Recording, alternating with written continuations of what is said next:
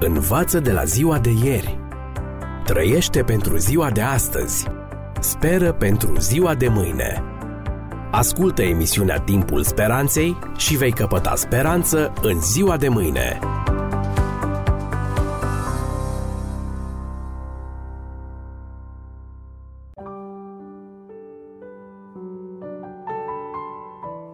Dragi prieteni, și în această ediție continuăm să analizăm profeția din cartea biblică Daniel, capitolul 2. Vă spuneam data trecută că mezii și perși au condus lumea timp de aproape două secole, însă nici visul lui Nebucadnețar și nici istoria lumii nu se oprește aici. Timpul se deapănă, o împărăție o înlocuiește pe alta, așa după cum a prezis Dumnezeu în visul lui Nebucadnețar. Următoarea împărăție este descrisă în Daniel 2 cu 32 și este reprezentată de pântecele și coapsele de bronz ale chipului. Cu peste 200 de ani mai înainte, Daniel a numit Grecia ca cea de-a treia împărăție care va pune capăt domniei Imperiului Medo-Persan. Iată încă o reprezentare potrivită. Armata greacă era condusă de Alexandru cel Mare – un bărbat tânăr care și-a condus soldații pe o distanță de aproximativ 17.600 de kilometri, cucerind aproape toată lumea cunoscută la acel moment, înainte de a deceda de malarie la vârsta de doar 33 de ani. Ce fel de îmbrăcăminte purtau soldații lui Alexandru când mergeau la lupte? Platoșe de bronz, coifuri de bronz, sebii de bronz și scuturi de bronz.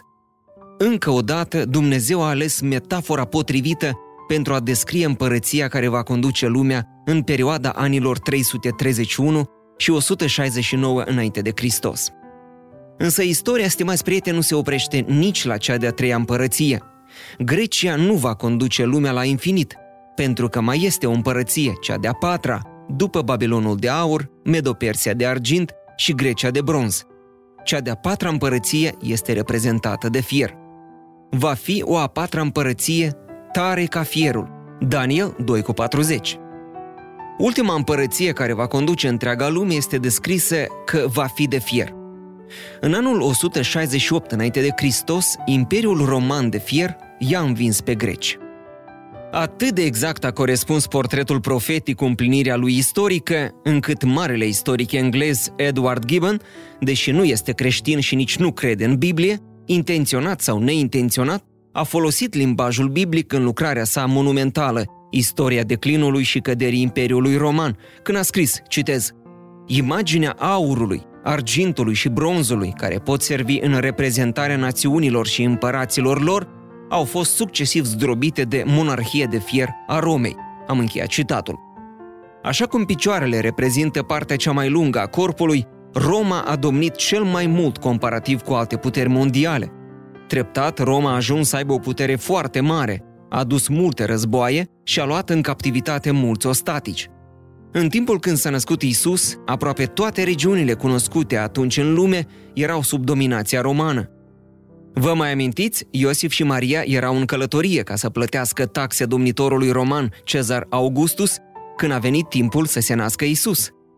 Timp de mai mult de 500 de ani, Roma părea de neînvins Steagul ei fâlfâia de la insulele britanice până la Golful Arabic, de la Marea Nordică până la deșertul Sahara, de la Atlantic până la Eufrat și dincolo de râu. Însă a fost oare Roma ultimului imperiu care avea să domine lumea?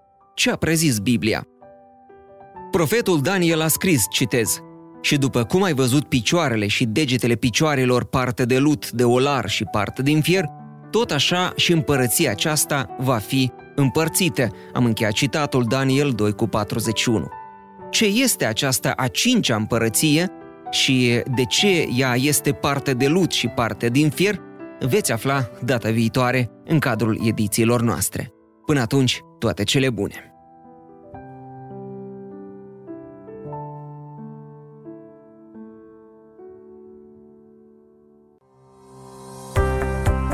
Învață de la ziua de ieri Trăiește pentru ziua de astăzi. Speră pentru ziua de mâine.